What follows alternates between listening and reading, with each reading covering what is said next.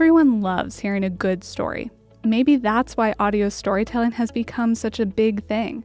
So many people have picked up the microphone to share their voices, opinions, and experiences with a wider audience. But it's more than just personal expression. Podcasting connects people, and it can work as a bridge for groups that are underserved by traditional media.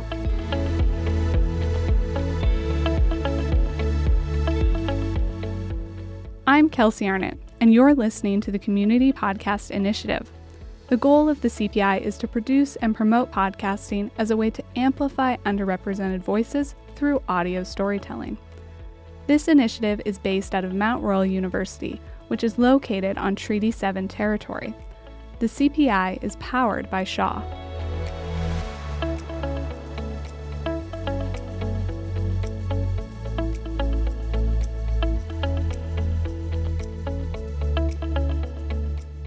This episode, we're doing things a little differently.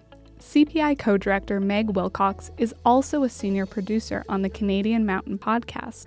The show focuses on knowledge mobilization, highlighting research and important discussions from Canada's Rocky Mountains and across the world. It's produced by a team of students in Mount Royal University's Journalism and Digital Media program. The podcast also has a unique approach to incorporating meaningful land acknowledgments into every episode, which they've refined and reworked over the years. This year, the show is wrapping its fifth and final season. For part one of its last episode, Meg and co senior producer Kyle Napier, along with student producers Sherry Woods, Julie Patton, and Catalina Berguno, sat down to reflect on the show's evolution and commitment to decolonizing media practices. With that, here's host Sherry Woods with Decolonizing Media on the Canadian Mountain Podcast, Part 1.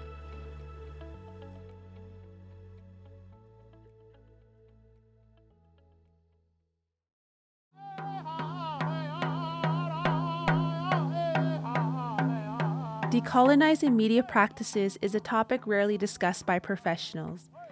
But the Canadian Mountain Podcast team has made it our goal throughout this course of this series to learn how we can adapt our practices to better incorporate Indigenous people and amplify Indigenous voices. Although it is not a perfect system and not necessarily the solution, it is a step in the right direction. Uki itamix gunadani ni sukoex ni stuni danigu agangskiaki. I'm Sherry Woods, and you are listening to the Canadian Mountain Podcast. This episode focuses on the Canadian Mountain Podcast team and the work we've done to decolonize our podcast and how we will continue this work into the future.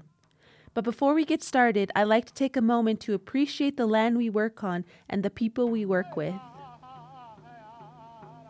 This podcast is produced across the Indigenous territories now referred to as Treaty 7. The Canadian Mountain Podcast acknowledges the land we work on as the home to the Niitsitapi, Iahe Nakota, Tsuut'ina, and the Métis people. As journalists and media makers involved in Indigenous knowledge mobilization, the collective responsibility of our podcast is to strengthen our relationship with Indigenous peoples through storytelling and partnership.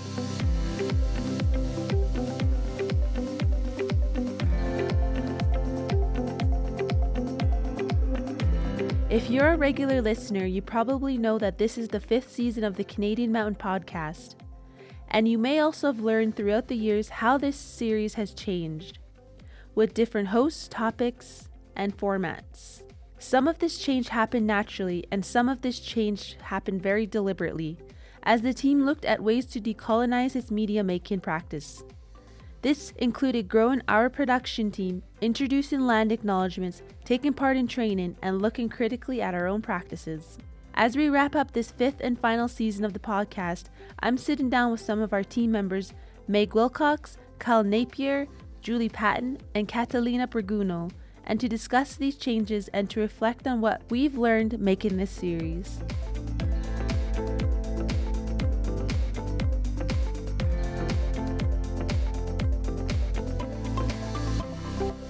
Welcome, everyone. Let's take a moment to briefly introduce our panel. Please tell us your names, a little bit about yourself, your connection to the land, and how long you've been a part of the podcast.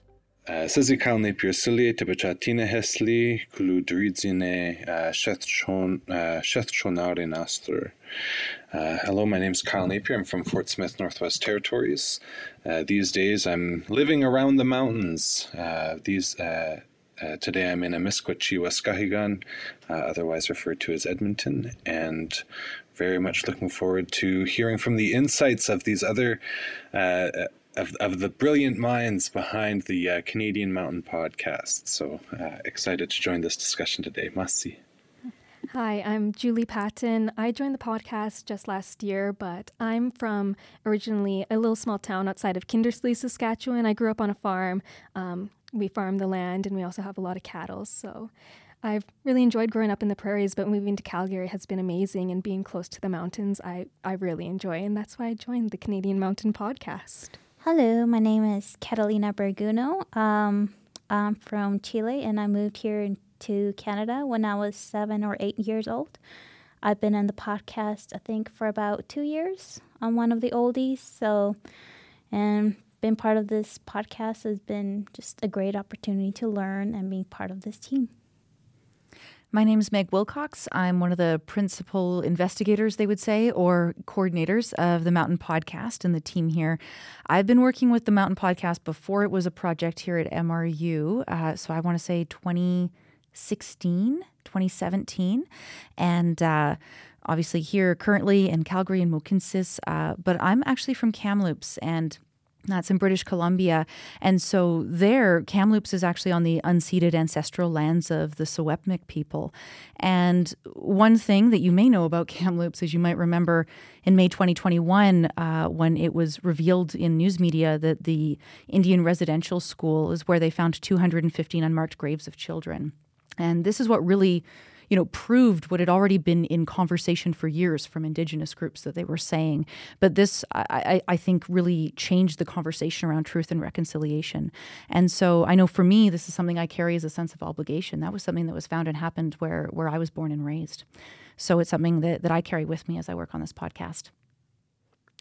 Itamak skinadani uki, uh, nistuni danigu welcome. Hello. My name is Sherry Woods. I just introduced myself in my Blackfoot language. Um, my traditional name is Agangskiaki, which was given to me by one of the elders in my community. Um, and I am from the Siksika Nation, which is a part of the Blackfoot Confederacy. Um, I reside on my own traditional territories. Um, that is my connection to the land and how and I've been on the podcast for about a year now, I want to say. Um, and I'm excited to be here. So, the first question that I want to ask is uh, what is the importance of sharing space with both um, settler researchers, researchers and Indigenous knowledge holders? What, what do you think is the most important? I mean, for me, connecting both of these knowledges, you really learn a lot. I mean, growing up in school, typically you're learned you're learning from the scientific perspective and it's all you kind of get and you touch on some indigenous knowledge, but it's kind of like a storybook kind of history.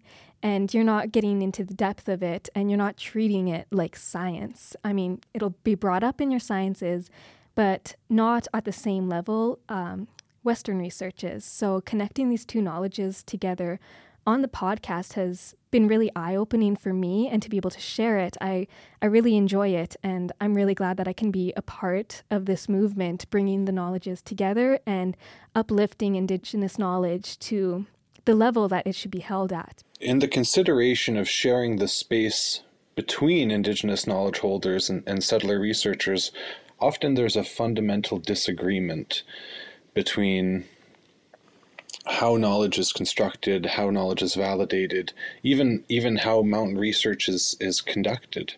And so not just on the basis of inclusion, but recognizing the sovereignty of indigenous uh, knowledge holders and uh, the voices of of indigenous ecological experts from community, uh, it's critical that that uh, it's not just this you know settler colonial hegemonic paradigm that's featured, but rather uh, the rep, the the representation of the pluralisms of of understanding mountain research and and even ecological research.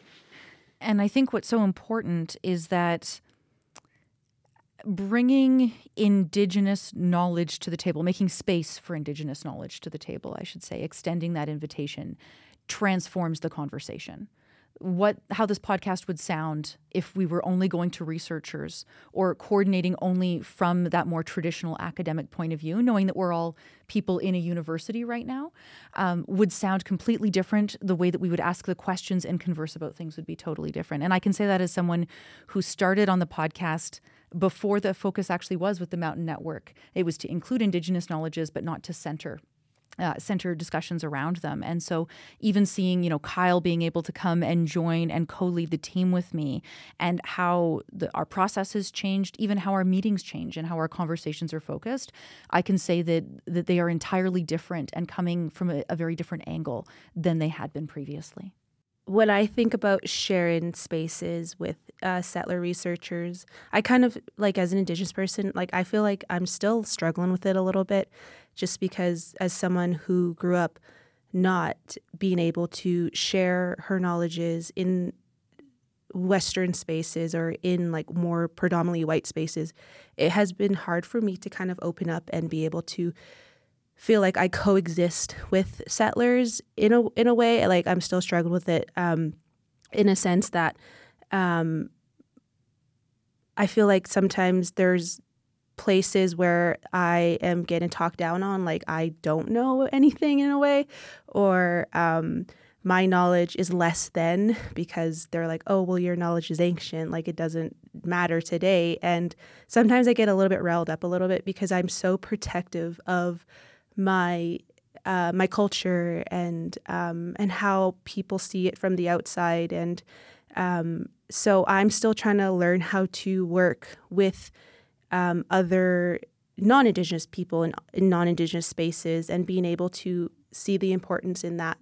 Um, and like I, I know that in, for me, it's important. I feel like if we are able to coexist together, then we're able to move on, right? We're able to build things together, be great together. And um, but as someone who's who's still young and still learning, um, it's something that I am working on um, but I believe it's important. Throughout my journey working here, I've heard a lot of other um, Indigenous people's experience, past experience working with the media, how their words have been misused and abused and just completely twisted in a way that was not intended. And so just being part of trying, like actively trying to be part of that space is not doing that. I think, um, you know, uh, I'm not saying it's a, a whole solution. I'm just saying if uh, being part of the solution, not partaking in that behavior, I think it's a step forward. Thank you, Catalina. Um, so we're going to move on to the next question, and I want to know more about the journalistic practices on making a podcast. Does somebody want to chime in on that? Suddenly, all the knowledge of how to make a podcast has flooded my brain, even though I've done it for years now. Okay, we first start uh, with our research and planning.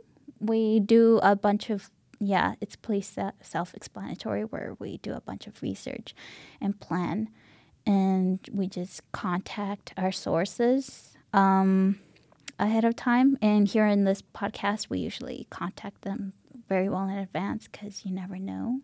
And then we do our Q line where basically we do a bunch of a series of questions for our interviewees before we um, we go ahead and um, interview them. And then we do the official interviews. Um, we'll set up a time. In this podcast, in particular, we usually do panel discussions. So we we'll schedule a time that works for all parties involved and then we later go off um, and edit and vet our episodes. Yeah, we usually do a couple of rounds of vetting and editing before heading off to publishing. Thank you.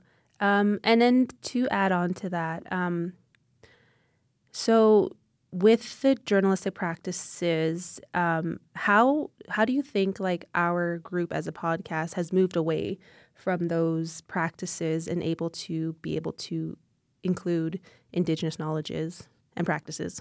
I mean, um, The first one is that's a big one is doing the land acknowledgement in the podcast. That's not typically done in podcasting. Um, we're going to talk about the land acknowledgement more later, but that is a, huge, a difference for us.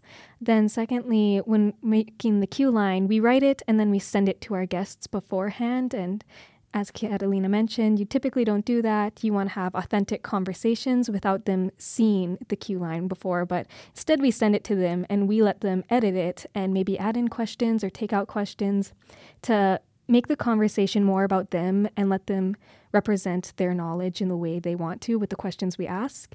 Then, when it comes to editing, we actually send them a draft of the podcast and we let them come back with notes. Sometimes they'll have notes, sometimes they won't, but it gives them the power to control the narrative. So, we give them that opportunity and then we publish it. So, typically, when you record the podcast and you edit, you'd publish without your guests ever seeing how they sound, what it's going to look like, and giving our guests the opportunity to help control it, help represent their work the way they want to. That's a really big difference in the way that we've been trying to decolonize our work.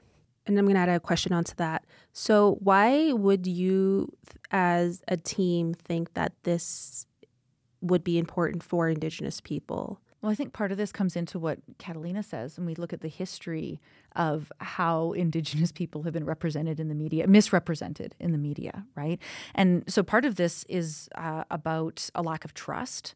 And, and quite frankly, a well deserved lack of trust.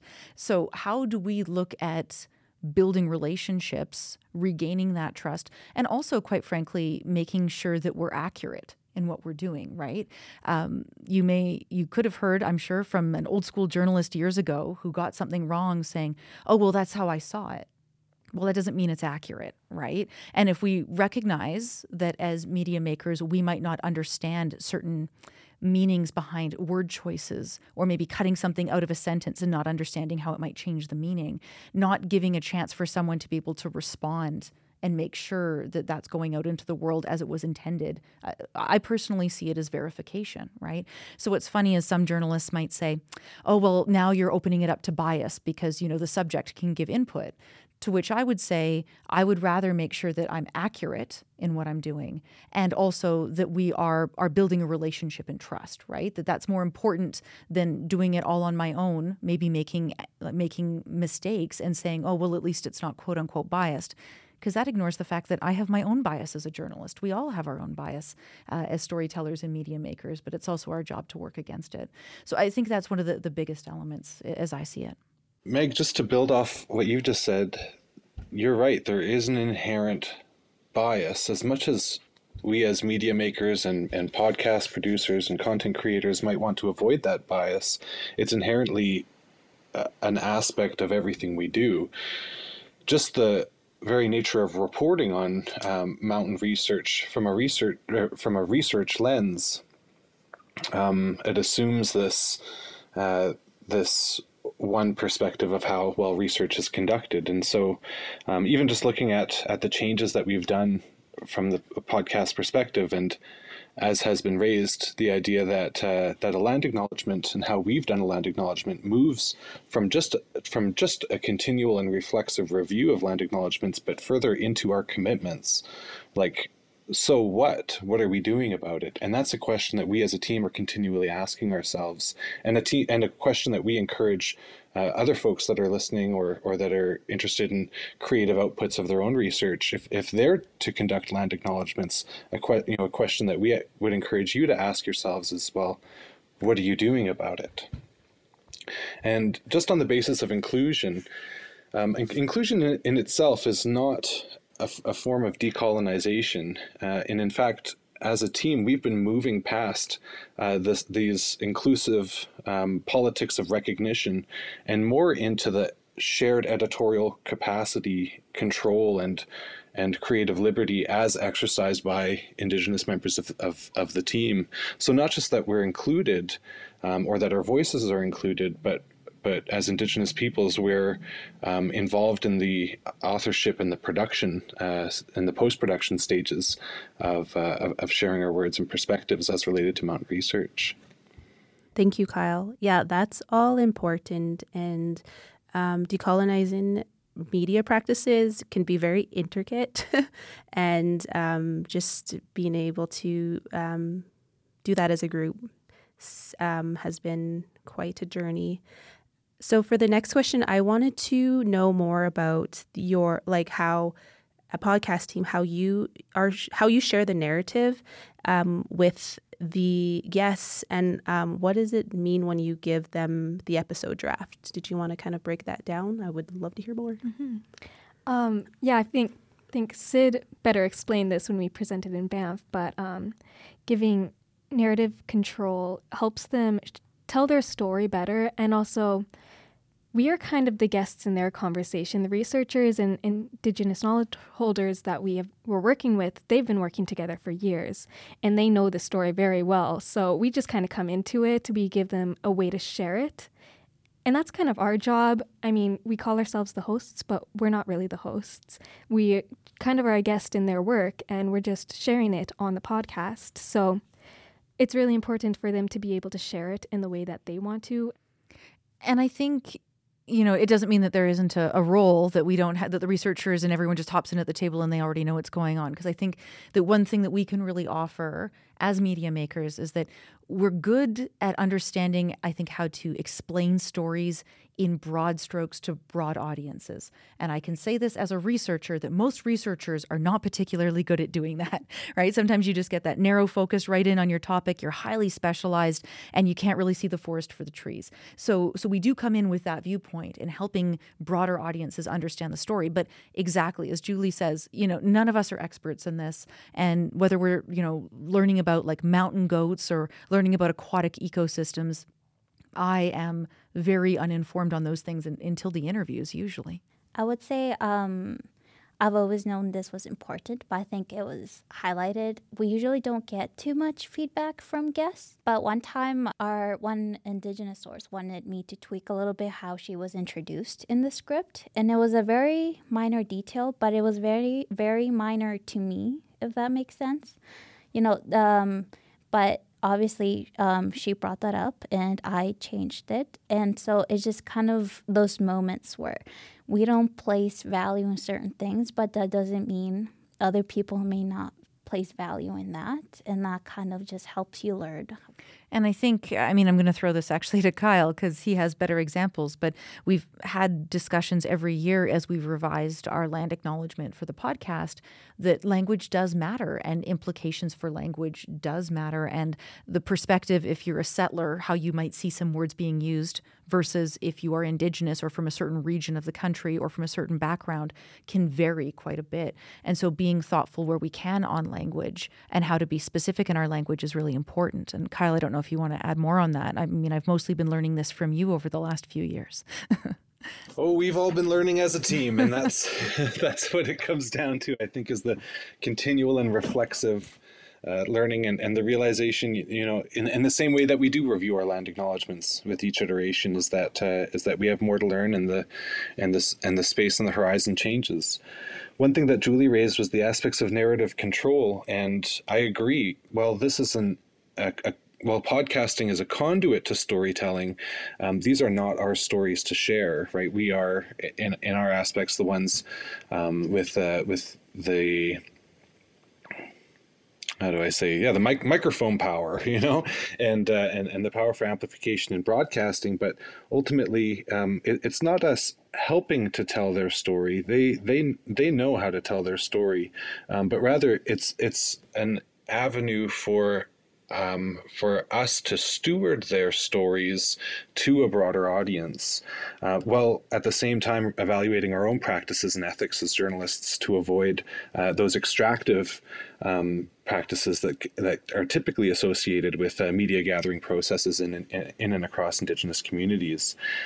As as Kat has just raised too, um, we dive into the ethics of identity politics and and how guests want to represent um, or be represented uh, for the community. Because as Indigenous guests join, they their audience or who they might be speaking to could be different than um, the, the perceived audience from how a researcher would be speaking. So, for instance, a researcher might be speaking, you know, broadly to a research community, uh, could be even even globally. Whereas um, I've noticed with the Indigenous guests who join, often the the audience um, and the perception of the audience is home community, and so with the point around what Kata has raised around um, one particular guest wanting to just really uh, correct it to ensure that uh, they are introduced properly uh, in accordance and, and, reflective of their own community that, that that's important. And uh, and things that might be perceived as just minor details um, are, are indeed critical. So for the next question um, our so the podcast team has developed a land acknowledgement um, in the second year. Does anybody want to explain how did that come about and what was your experience? I'll jump in on the land acknowledgement because I think I was actually the only one on the team at that point when it started. And um, what's interesting around the land acknowledgement is we had a season and, and had started doing some episodes before it came up. And it was Sarah Buffalo, who was one of our in, Indigenous members at the time uh, of the team, who I don't even think she suggested it in a meeting. I think she dropped it as a comment in a Google document. It was a script that was being worked on, and she just dropped this little note about, oh, what about a land acknowledgement? And as soon as I saw it, I went, doy. Like why has this not even been talked about yet? Like as, as a team why we haven't? And I, I will point out that sarah was the only indigenous team member at that point. And so I, I reached out to her about it but within context of the team. And and she ended up telling me after that she'd kind of dropped it there on purpose that she didn't feel confident bringing it up in a meeting that she thought it was important to consider but wasn't really she didn't know the team that well. She was pretty new and she wasn't sure how to do it. And so um, we we sort of picked it up and I, I, sort of saw that as a you've you've dropped the hint. We need to figure it out now. So that was where uh, coordinating with three of the other team members. So uh, gabrielle eric and ethan um, we spoke a bit about you know well do you do you agree with this? How might we want to approach it? And uh, i ended up bringing in two two individuals. This was all remote at the time for covid and so I brought in Patti Derbyshire, who is now a retired prof from MRU, who does a lot of work in reconciliation. She's a settler. And Spirit River Striped Wolf, who until recently was the MRU student president. And also he did a lot of research work with that with Patti. And they came to talk to us about their experience with land acknowledgements, how they saw them working, and also how, how it might work in podcasting. Because the challenge we have too is that uh, we don't hear a lot of land acknowledgements in podcasts, and we don't like in terms of audio formatting, it doesn't happen that way. So that's kind of how how it all started, but it's grown a lot from there. And and so from there we developed our first land acknowledgement, trying to find a way to deal with it in audio format because the challenge is uh, you don't want it to be too long right? Uh, in audio, we do tend to condense things. We didn't want it to be too formal because that also doesn't really work in podcasting. But also, what exactly is land in context of a podcast? I mean, currently we have four members that are all sitting here in a room in person, you know, at Mount Royal University. And then we have Kyle, who's who's up in Edmonton, but we don't know who's listening to this, where they're based, where they're from. Often interviewing our guests, they could be as far away as the Northwest Territories or international, right? And so, how could we figure out what land meant? So we worked it out in a few ways to create a few different sections and actually Sherry, how you've started our podcast today by asking us our names, a bit about ourselves and where we're from, became part of our commitment through deciding to have a land acknowledgement, is that we should be asking our guests about where they're from and how they connect to the land. And that gives us a way to to bring that in, uh, aside from a statement, which we do have, you know, a statement at the opening of the, the podcast, and we have one at the end. So instead of having one land acknowledgement, we kind of have three that all work in different ways. And currently, you know, we have the one at the beginning that speaks to the people people of, of this region, right? Um, and we name them by, by name. Uh, we're not using anglicized names. Then we talk to our guests and we ask them to explain their connection to the land. And then at the end, we have a bit more of a statement that we, we might consider a bit more formal, but you know, situating our production team that you know we're in Treaty Seven territory as it as it is called within a you know a, a colonial governance standpoint, but also where we provide our commitment to working respectfully and continuing to learn within Indigenous peoples. And it helps us take all those elements that make an effective land acknowledgement, but doesn't make it too long or too formal or feel like we're at the beginning of a meeting and someone's just reading out a speech for the nature of it. Um, and one of the other elements that we do is, is revise our, our uh, land acknowledgement. If you listen between seasons two, or I guess three, four, and five, uh, they will all sound different. And it's because we met as a team and we made changes. Thank you, Meg. Um, just to go off of the land acknowledgements, I remember as a group, we were on Google Meets and we were working on the land acknowledgement for our team. And I actually thoroughly enjoyed uh, working with you guys because um, I had to do land acknowledgements for two other places, and I won't mention it, who they were, but um, and uh, I felt like it was thrown to the indigenous people that worked there, and we were kind of like having to come up with the land acknowledgement instead of ha- working as like a, a group with the other employees, especially people who are like high up in management. And I remember one of my previous my my, my boss, we were kind of sitting there looking at the company's land acknowledgement and we were she was so disappointed because she was saying like um, they spelt some of the tribe names wrong. Like they didn't even bother to fact check the land acknowledgement and sh- and then I looked at it and I was like, "Oh my god, it's spelt wrong." And so she was like so disappointed and she just felt like, "Okay, well, I'm just going to fix it." And I felt like that wasn't her job. I told her I was like, "You know, that's not your job." I was like, "They need to kind of sit there and go through it and actually it needs to feel per- like personal. It needs to not feel like we're just going to, you know, check this off a box. We're going to do this, we're going to do that and get it over with. And I kind of experienced that with like two other places. And I just felt really, it was really daunting to me. And I felt really kind of sad about it because I felt like now that land acknowledgements are becoming such a, not a huge thing, but they're coming a more more known thing in other places that it feels like it's forced because they have to say it because it they feel like okay, well, if we're going to be respectful, let we're going to have to do this right? And i some places like i know it's genuine other places i know it's not but um, so yeah that's with my experience doing the land acknowledgement I, I was thankful that i didn't really have much like you guys allow me input but i felt like you as a group were able to kind of come up with it yourself kind of add in your input and i just didn't feel like i was on you know sitting there like looking at it and having to come up with it by myself and I appreciated that. Um, and just to go off for the next question, um, so when we're talking about land acknowledgements and how they shouldn't be a box to check, like I spoke about previously, how as a team did you make it um, work to be meaningful? I think you pretty much touched on it um, in the sense that we worked on it together, and I think that really helped honestly, if someone had told me here, make a land acknowledgement all alone, I would have been very lost. and being, you know, uh, guided through and working all this together, also when we revised the land acknowledgement and kind of talking about why like certain language diction matters kind of helped me uh, it was very insightful to me and like learning how to do a land acknowledgement.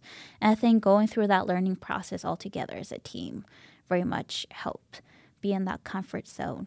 Yeah, um, I mean, for me, when we were revising it, that was kind of one of the first things I had done on the podcast. And so I really didn't know much and I didn't have much input to have. But being there and knowing why we selected those words, why we wrote the sentences that way, having that insight as to why we wrote it like that, I was able to feel more genuine in saying the land acknowledgement and that I was a part of it because no matter how genuine you are with saying a land acknowledgement, if it's just a script you pulled off the internet, it's not going to be personal to you. And being able to be a part of the conversation and help build it together, it really made it more meaningful to be able to say. Well, and thinking back to the first conversation around a land acknowledgement, uh, I think it was even more meaningful for the students and myself to think about it because we were doing it online uh, in the fall of 2020 in COVID. And, you know, it, this was a time where it felt like I try to remember and it, all I see are Zoom screens, right? But the one time I would normally be spending time outside or connecting with the land was when you get outside because it's one of the few places you could meet with people, right? Especially when we were all more under lockdown.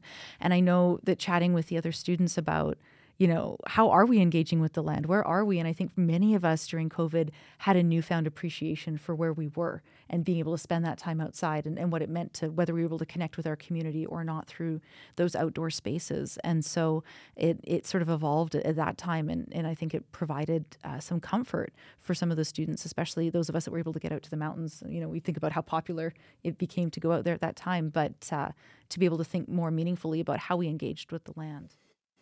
Yeah, we've had two land acknowledgement revision processes uh, since since I joined, and in fact, right after I joined, um, that was one of the things that I, I, I said as a team that we would need to address pertinently before the release of the next episode, and I think it was before a launch of a new season. Um, you know, m- most land acknowledgements these days, you could you could ask AI to write a land acknowledgement, and it would be uh, quite similar to the land acknowledgements that you see um, written across various universities and institutions. And that speaks to how impersonal these land acknowledgements often often are. And so we as a team made the priority to embed commitment within our land acknowledgement. And through this commitment, and again, this reflexive revisiting of this land acknowledgement, it forces us to look at our practices. Um, and then we become beholden to the commitment and processes within the land acknowledgement, not only right for the personal aspects that are tied to um, uh, our commitments, our relationship to the mountains, our relationship to the land. Um, but um, but what are we again? What are we doing about it? And uh, and I feel kind of like you know looking to the the Truth and Reconciliation Commission's call to action. Uh, 86 uh, call to action 86 specifically looks to journalism programs and um, and, and their role in requiring education for all students on the histories of, of Indigenous peoples. Um, and then they talk about residential schools and UNDRIP and treaties and, and Indigenous law and Crown relations. But, but critically is that um, history is not just a thing of the past. It it is um, it is current, it is ongoing, and it is it is an, it is through to the future, and that is is an aspect I feel um, that we've Im- Im- embedded and embodied in our land acknowledgement process and also in our process of, of uh, working with Indigenous guests is, is recognizing uh, the past, present, and futures of, of the Indigenous peoples that we, we um, have wel- welcomed to join in as guest speakers on, on the Canadian Mountain podcast. So, uh, bringing it back to the meaningful uh, impacts and processes of, of how we're going about a land acknowledgement, um, I, I, do want to underscore that it is about about commitment and uh, and even us committing to to revisiting what that means amongst our own team. Thank you, Kyle. Um, and just to add on to that a little bit, um, so how I understood land acknowledgements as an Indigenous person was um, my gaksi, my grandpa told me he's like the way he's. Uh, I'm trying to like say it where it makes makes sense, but he said in my language. Um, he said the way that non-indigenous do land acknowledgments he's like it's a it, it's good but it's a little bit funny he said.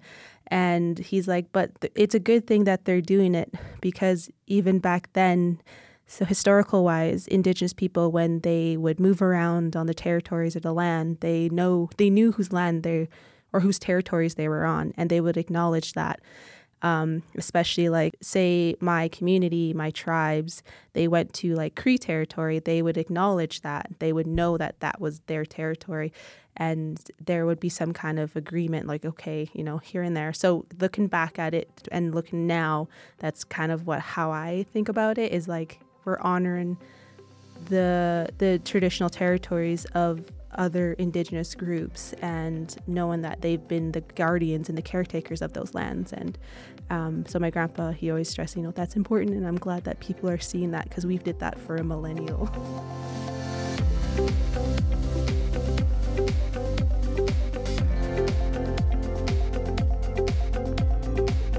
Join us in part two to hear the rest of our conversation as we discuss the limitations and challenges of decolonizing media, as well as what the future of decolonized media may look like.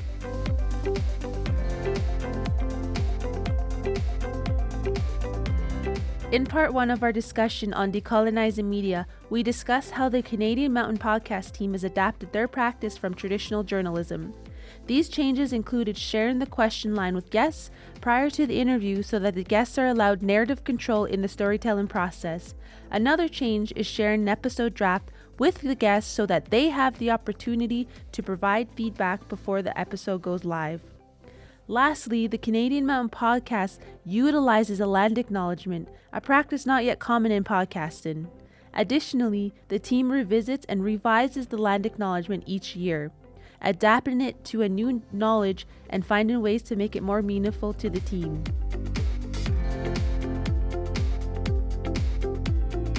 That is it for this edition of the Canadian Mountain Podcast in partnership with the Community Podcast Initiative at Mount Royal University.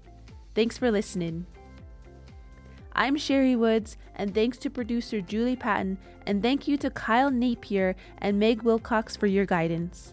The Canadian Mountain Podcast is produced from the Treaty 7 territories with the goal of bringing together Indigenous knowledges with settler research and sciences throughout this shared platform. We are committed to collaborating with Indigenous peoples in respect of the contributions of Indigenous voices and knowledge holders we are actively listening and learning to decolonize our production practices throughout this series and encourage other media professionals and organizations to decolonize their practices as well. Be sure to join us again for more stories surrounding mountain places, whether that be in your own backyard or from around the country. Share and subscribe to get the latest episodes and be sure to tell your mountain loving friends and colleagues. You can find us wherever you get your podcasts, and you can learn more about the Canadian Mountain Network at canadianmountainnetwork.ca.